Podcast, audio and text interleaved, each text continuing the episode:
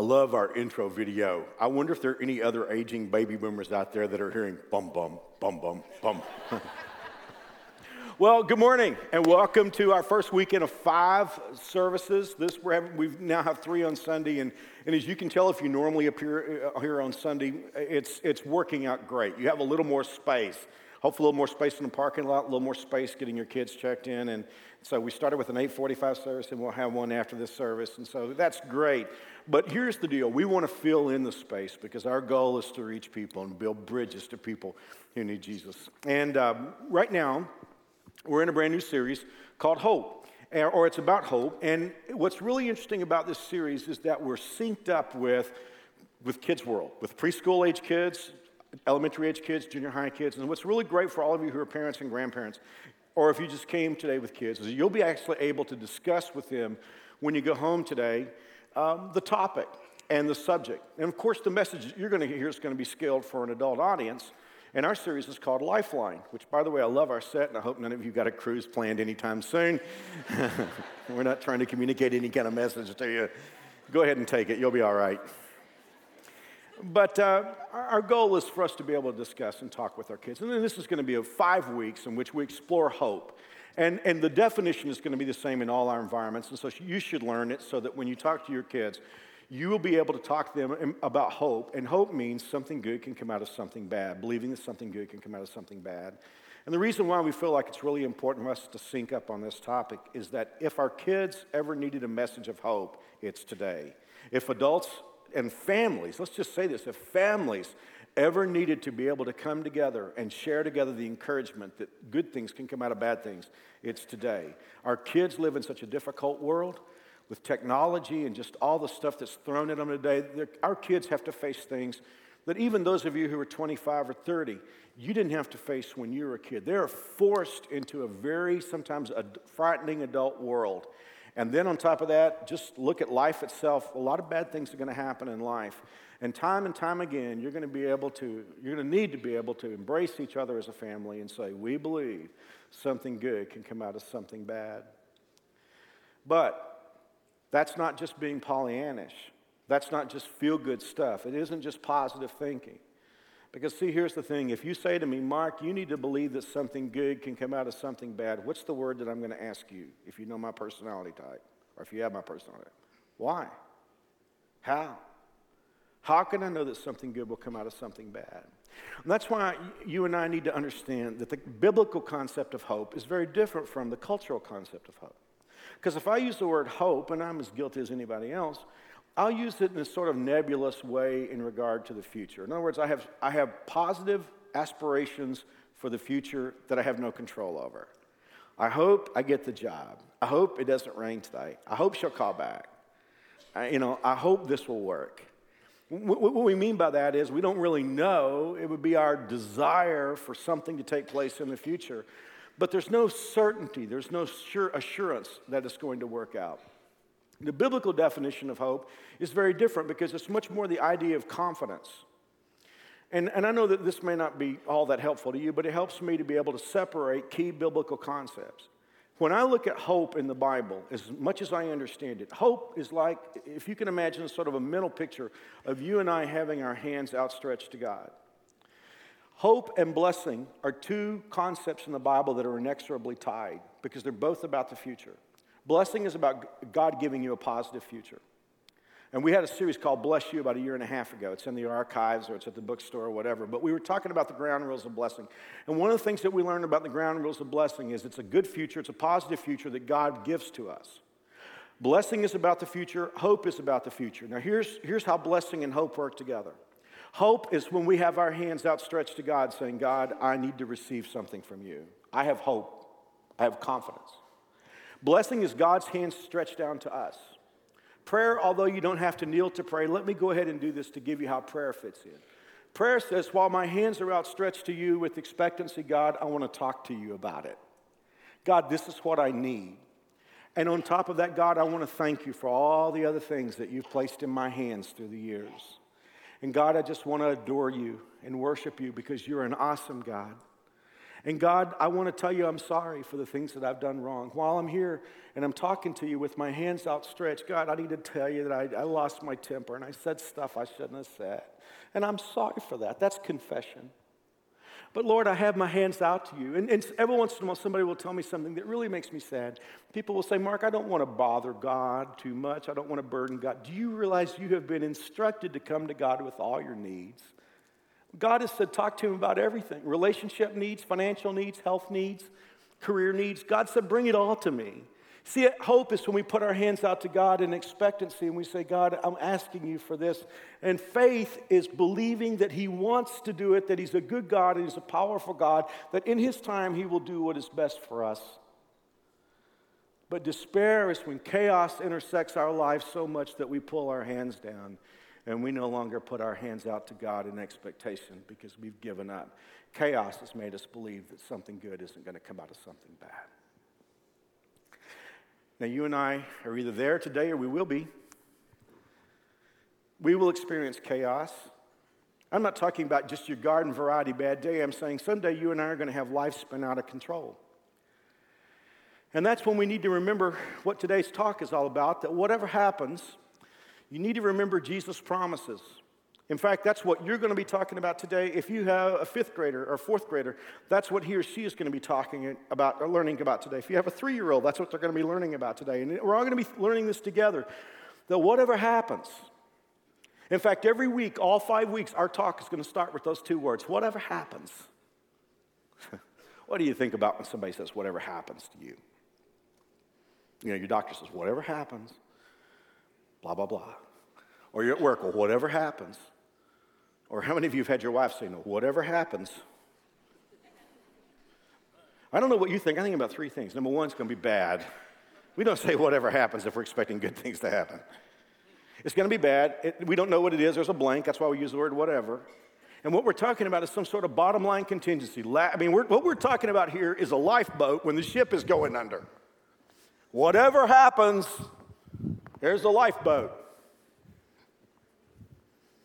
And all five, five times we're going to be talking about whatever happens next week on Easter, whatever happens, God is more powerful. In fact, He's even more powerful than death. I can't wait for Easter. But today it's whatever happens, remember Jesus' promises. I want to take you back, as we will all five weeks here, to look at the last week of Jesus' life.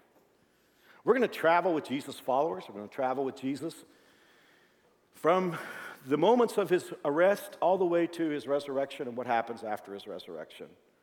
And we're going to learn so much about hope, and we're going to learn why good things, why you can believe that good things will come out of bad. But today we want to go to those first minutes. Well, actually, let's go back even before that. I started to say, let's go back to the first minutes of Jesus' arrest, but let's go back earlier than that. Jesus called 11 guys to follow him. They were not his only followers, hundreds, if not thousands, of people followed Jesus. But there were 11 guys that we would say were his posse. There were 11 guys that were his inner circle. They would eventually become apostles. They eventually would change the world. After Jesus would leave, these 11 guys would take the word of God all over the world, start churches, and basically they would give birth to what we know of as the church. but when Jesus found them, you should understand that Jesus did not go to the grad schools or to the palace or to the think tanks to pick them up. When Jesus called his group together, he got blue collar guys, fishermen. He went down to the docks to guys who were cleaning their nets. They didn't have any formal education. He got fishermen, tax collectors. If you were here last week, you know that tax collectors are scum of the earth. No self respecting person would be a tax collector. And Simon, Simon Zelotes, he was a bomb maker, a terrorist.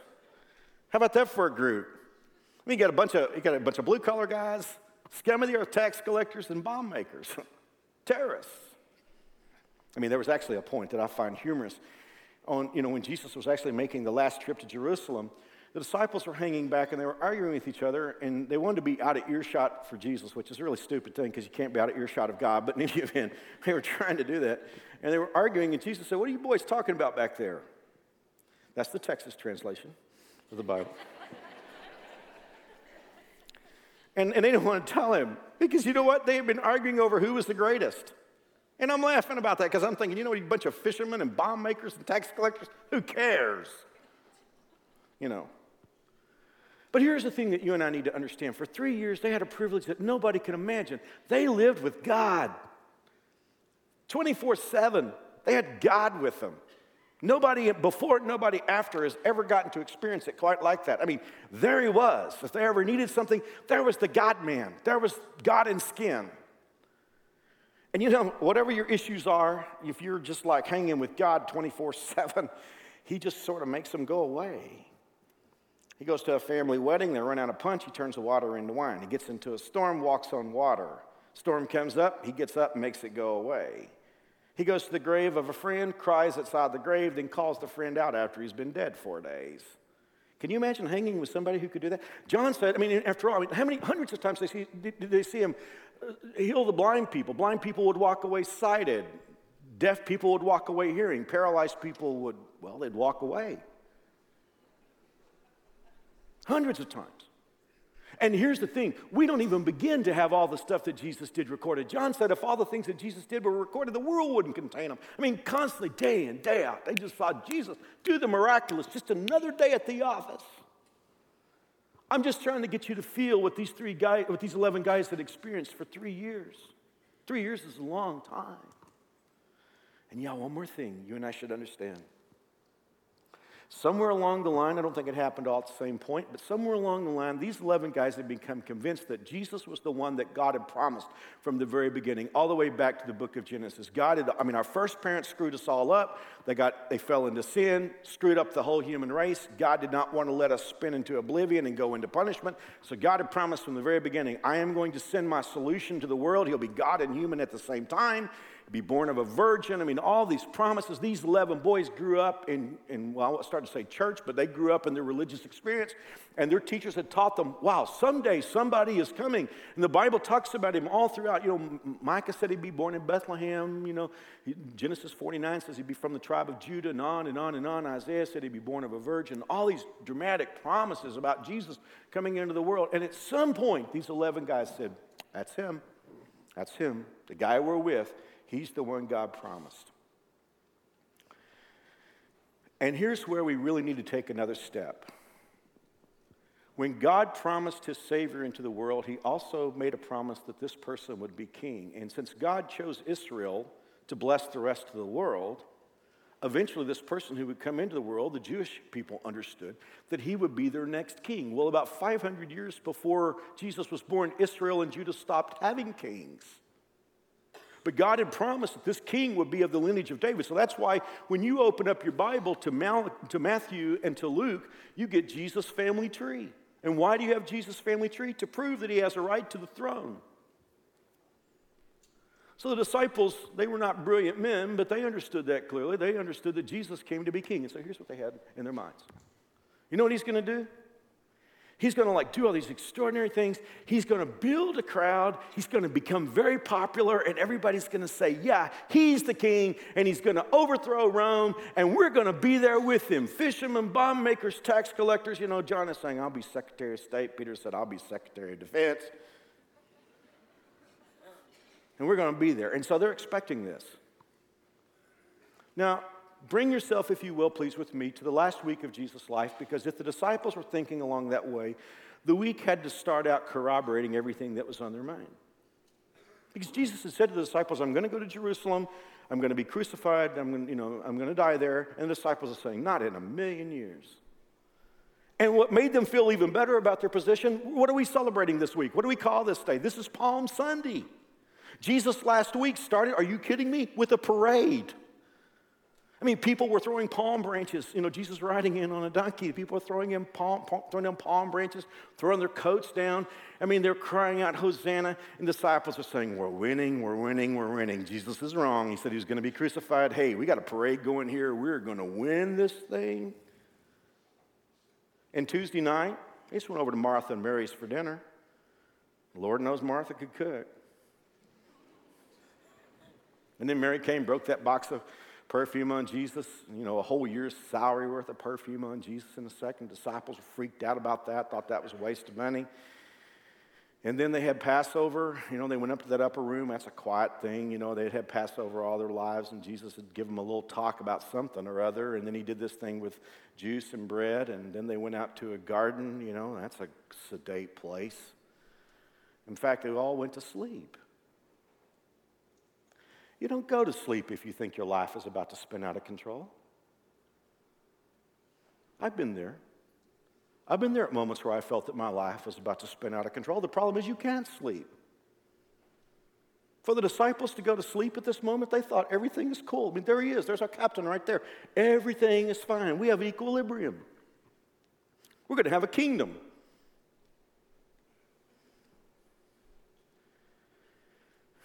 We have all ages at New Spring, but we tend to be a pretty young church. And I know I could be talking to some of you, and your life has never really yet gone into chaos the way that my life has on a few occasions, or some of your you've experienced. So let me just make a statement, and if you've never lived this, then file it away. If your life ever descends into chaos, you won't be surprised that things go wrong. You'll be surprised how wrong, how fast, and in how many ways. I want to say that one more time. If your life ever, and I'm not, I'm not talking about a garden variety bad day, this went wrong.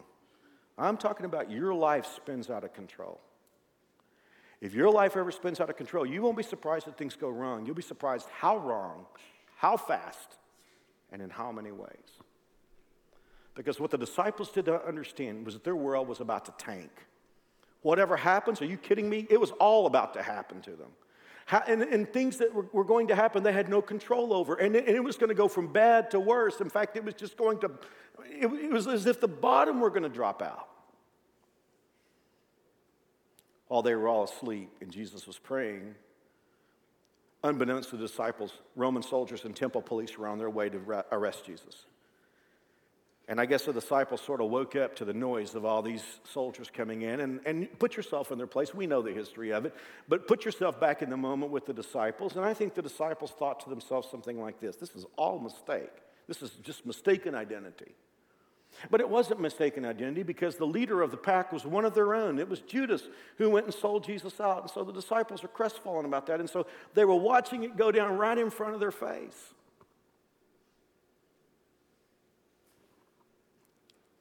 I'm sort of wondering if I have any soul brothers or soul sisters here with me today who know, uh, this is my story. I have a litany of stupid things I've done through the years. I mean, I've done many stupid things. But I have a whole chapter of stupid things that I have done that have been prefaced with the following statement I need to do something. Anybody? I mean, don't, don't raise your hand. And wives, don't raise your husband's hands. I, am just saying, eh, eh, eh, you, have you ever said that? I mean, you don't know what to do. I mean, it's just going crazy. The world is spinning out of control, and you're saying, I don't, I don't know what to do, but I got to do something. Some of you have been there. I got to date somebody, got to marry somebody. You know, I got to take some course in college. I don't know what to do, but I'm just going to do something. Well, well, the leader of the disciples was Peter. And so Peter is watching his Lord being busted right there in front of his face. I mean, they're about to put cuffs on Peter. So Peter doesn't know what to do. And you know what? Usually, when we don't know what to do and we say, I've got to do something, it's because we haven't done what we should have done to get prepared for this moment. Because Jesus had been trying to tell Peter, Peter, you need to pray. Peter kept going to sleep.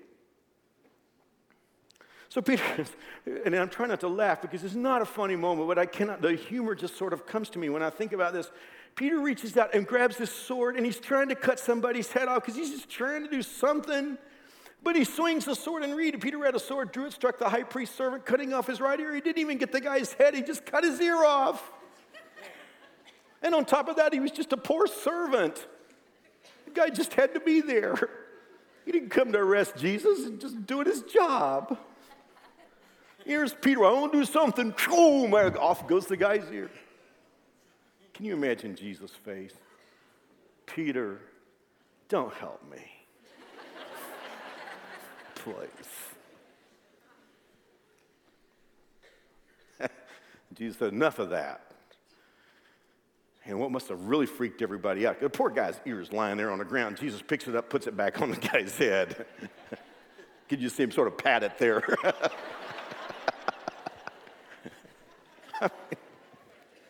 Poor Jesus. Mean, he's going off to be crucified.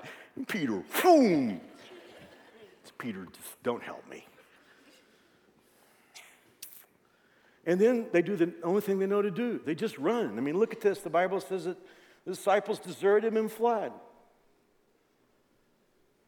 See, the thing about it is, when, when your world starts to fall apart and it goes so wrong, so fast, in so many ways, and you're not prepared for the moment, you know, you just try to do something, and then if it backfires, you do the only thing you know to do, you run away. I mean, how many of us have run away from things in life? I mean, some of us have run away from college, others of us have run away from marriages, others of us have run away from, from life because it's gone wrong and, and we don't see any good coming out of it. I'm just going to run. Is there anything worse than that? Yeah. You run and then you get ashamed of running. You think, well, I need to go back into the chaos and make a stand. And you go in and you make it worse. This is what Peter did. Peter said, Well, I'm just going to go back in there, you know, and he didn't really help Jesus, but he was just going to go back and sort of take a stand. And then somebody comes up to him and says, Hey, wait a minute, aren't you one of his disciples? And Peter's watching what's going on with Jesus, and Peter doesn't want that to happen to him. So he said, No, I don't, and I'm, no, you got somebody else, yet. it's not me. And then somebody else, a little girl comes up and said, Weren't you one of his disciples? And she said, And Peter said, No, no, not me. And then, this is really curious one of the relatives of the servant whose ear Peter cut off came up and said, Didn't I see you with him? Peter cussed, No, I don't know the man. And only Dr. Luke records this that Jesus turned at that moment and looked at Peter. So think about this. These guys' lives were just spinning out of control, and, and it, what little they did to try to make it better just made it worse. And one thing went to another. It was just bad, bad, bad, bad, bad. Jesus is taken away, he's led away, he goes through several kangaroo courts, and then finally they decide to crucify him. A Roman lictor about beats him half to death, ripping the skin off his torso and back. And then they lay a Roman cross on him and their king is led outside the city. They lay him on the cross as he stretches out his hands. They nail his hands and feet there. And for six hours, he hangs on a cross, gasping for every breath, pulling against the nails in order to get a breath, and then sinking back into the cross. And after six hours of that, he says, It's finished and then he dies, and their leader, their king, is crucified in a trash dump like the very scum of the earth. His cold, dead body is hanging out there on a cross, and these 11 guys are somewhere sitting in a darkened room, frightened, scared, and they are saying to themselves the same thing game over. Game over.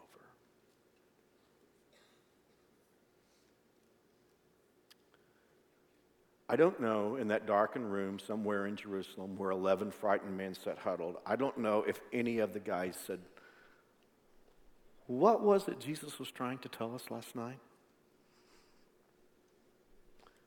Because, see, if they had, they would have remembered that Jesus gave them three chapters. Unfortunately for you and me, they're recorded for us. They are chapters 14, 15, and 16 of the book of John. This was the last talk. In fact, I, have used it so many times at funerals because I think Jesus basically was preaching his own funeral to the disciples. Jesus had, had given them promises. Are you ready for this? He was giving them promises that would have rewritten their narrative. I know some of you are engineers and you're factoring in people like me, and you just crossed your arms at that last statement.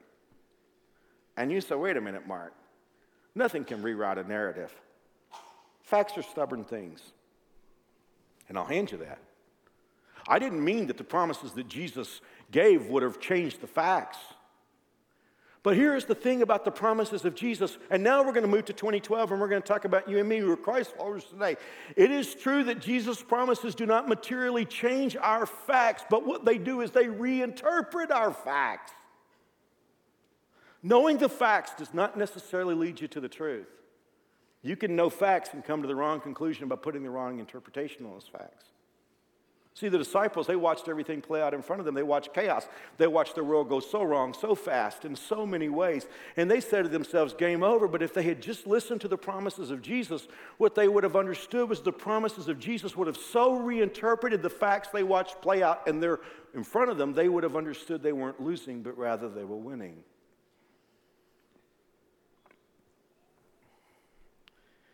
I want to take you now as we close out this talk to just three verses out of those three chapters we talked about, the three most famous. Because at the beginning of Jesus' talk, he gave these guys four promises that would have completely rearranged, the, reinterpreted the facts. And the reason why I bring this talk to you, and I would like for you to talk to your kids and grandkids about this, is that it changes our world today. Jesus started these promises by a statement to his disciples. He said, Don't let your hearts be troubled. A lot of us who grew up in church will remember John 14, 1. Many of us remember it in the old translation let not your hearts be troubled. Jesus was saying to the disciples, Look, guys, I, I know your world's about to spin out of control. They didn't know it, they weren't listening to him. But Jesus said, I know, you're, I know what you're about to go through. Don't let your hearts be troubled. Now, the word that Jesus used is the usual word that we find in the Greek language for stress or anxiety. This may be more than you want to know, but the word is merimna, and it's a very colorful word. It means to tear in two directions at the same time. Jesus said, Guys, don't let your, don't let your minds be torn in two directions at the same time. Isn't it strange after all these years that when we find ourselves in that place, we still use that expression? Haven't we said that to people? I'm just torn. I'm just torn right down the middle. Well, what are, we, what are we saying when we're saying we're torn? We're saying we're frozen. We don't know what to do. We're just torn. And that's what Jesus said guys, don't be frozen. I mean, when, when all this goes wrong, when all this goes south, and let's just say, not disciples, let's talk to you and me today. God is saying, Mark, when everything goes wrong, don't let your mind be torn and then four promises that reinterpret the facts. Number one, let's look at it. Verse one Jesus said, You trust God, trust me. The first promise, it may not sound like a promise to you, but to me, it's one of my favorite promises in the Bible. In fact, every time I read it, it's like just peace sweeps over me. Jesus said, You can trust me. Could I say that to you? You can trust Jesus. And don't you find it interesting, Christ followers, those of you who, who love God and have followed Jesus for a long time? Here were the disciples after three years. The world was about to spin out of control. Don't you find it interesting that Jesus took them back to the very place where the relationship with Him began? Because what is the relationship with God? It is putting trust in God. That's the only thing you can give God. You can't give Him money because He owns all the money. You can't give Him anything material, He owns it all. The one thing God doesn't own that you can give Him is your confidence and your trust.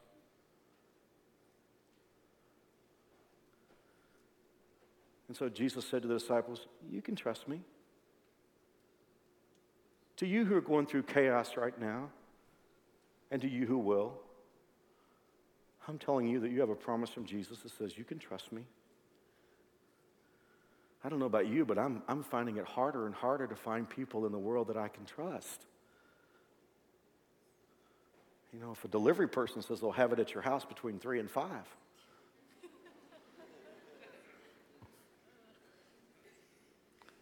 And, and that's simple. But others of you have had it in much more important applications because you stood at an altar and somebody said, You can trust me.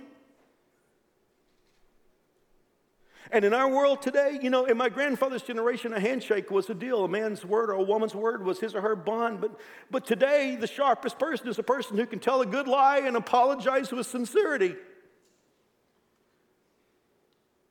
And then, even t- oftentimes, people that make commitments to us intend good things toward us, but for some reason, either through human frailty or through issues of life, they're unable to keep their word.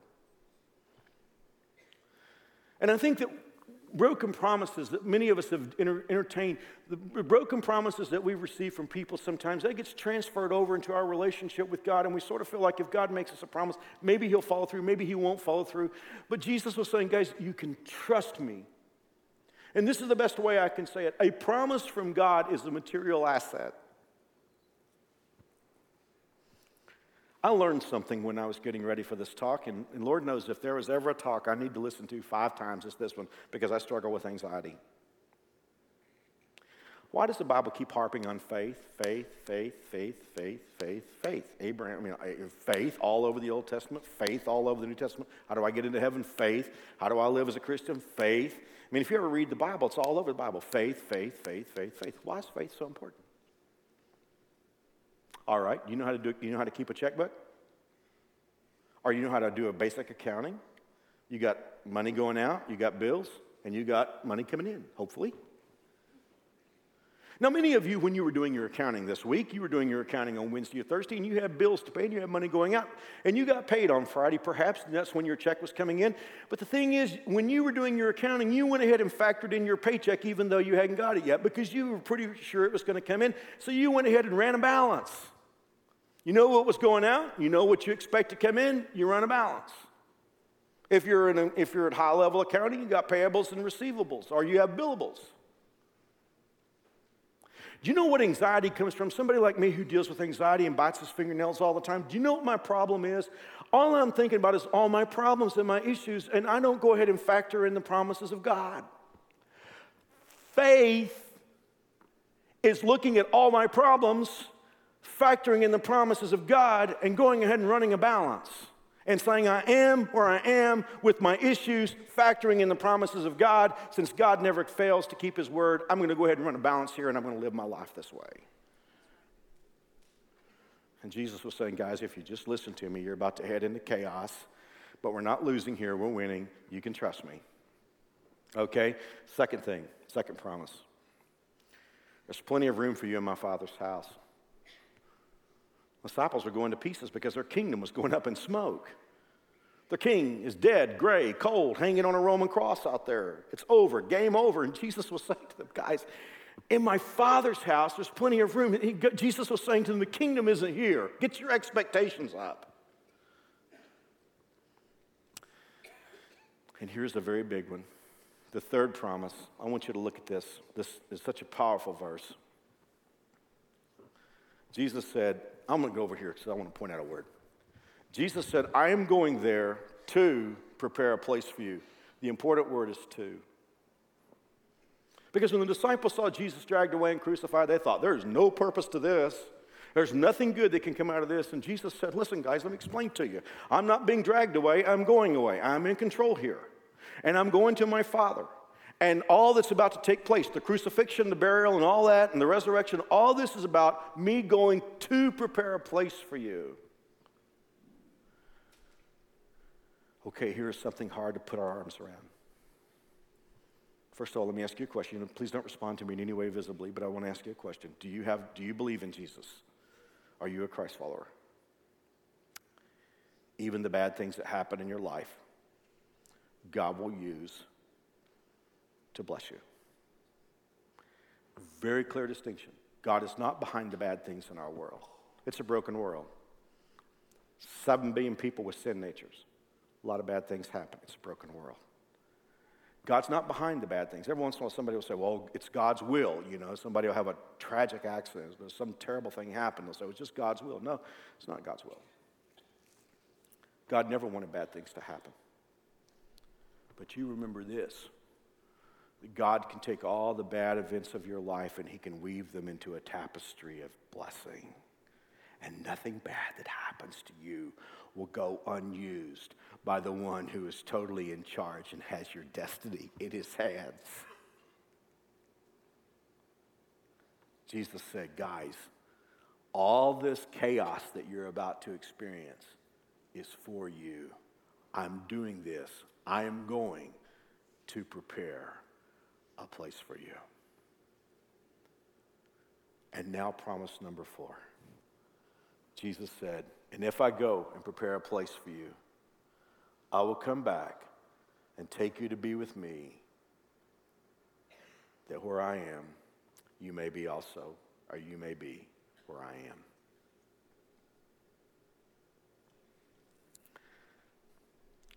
Someday, your world's going to spin out of control. And those hands that you have up in expectation from God, you might be tempted to pull them down and say, I think God has left me. I don't see God in my life anymore. Has God abandoned me? Does God not love me anymore? You may be there right now.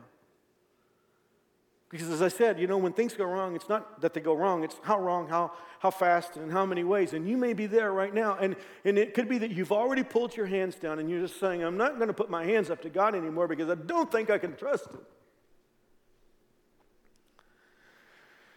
See, we have a really hard time with something the disciples had a hard time with. And frankly, this is what left them vulnerable and it leaves us vulnerable. In fact, I think as Americans in the 21st century, we're more vulnerable than anybody else in history except for maybe the disciples. I mean, you think about this. The disciples were thinking, we got the world going on. We got God right here with us. Anything goes wrong, we have heaven on earth. We Americans, and I know we may not feel this way today, but we are so blessed. We're so well off. You know what? diseases that killed children in previous generations, we have, we have vaccinations. We don't even have to deal with those issues. Do you know there were infections that killed our ancestors? We don't even have, we just go to the doctor, get a prescription, three days we're feeling better. I mean, food, are you kidding me? We got all kinds of food. As I always joke with you, we eat better Chinese food than Chinese, we eat better Mexican food than the Mexicans. We're not worried about a place to sleep tonight. Most of us have a place for our car to sleep. Many of us have two car garages and three car garages, and we would have our cars in our garages if we didn't have so much stuff that we can't put our cars in the garages.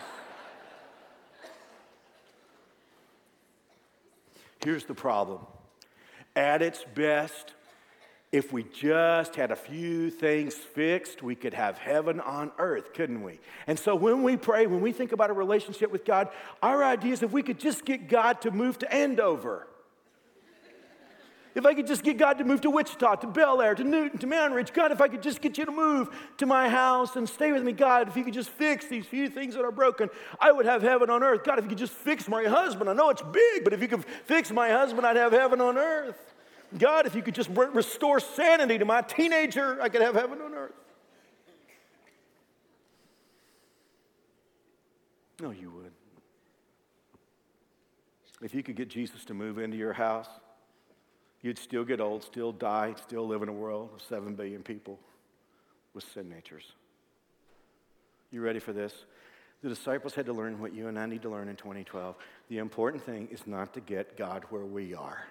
The important thing is for God to get us where He is. And Jesus said, Follow us.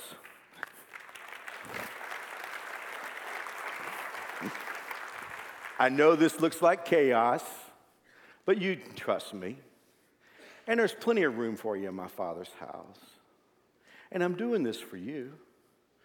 And the important thing is, I need to get you to where I am. And where I'm, the reason I'm going to a cross is to pay for your sin that keeps you out of heaven. And I'm going to rise from the grave three days later and walk out under my own power as King of Kings and Lord of Lords. And I'm going to get you there. Just trust me, I'm going to get you there.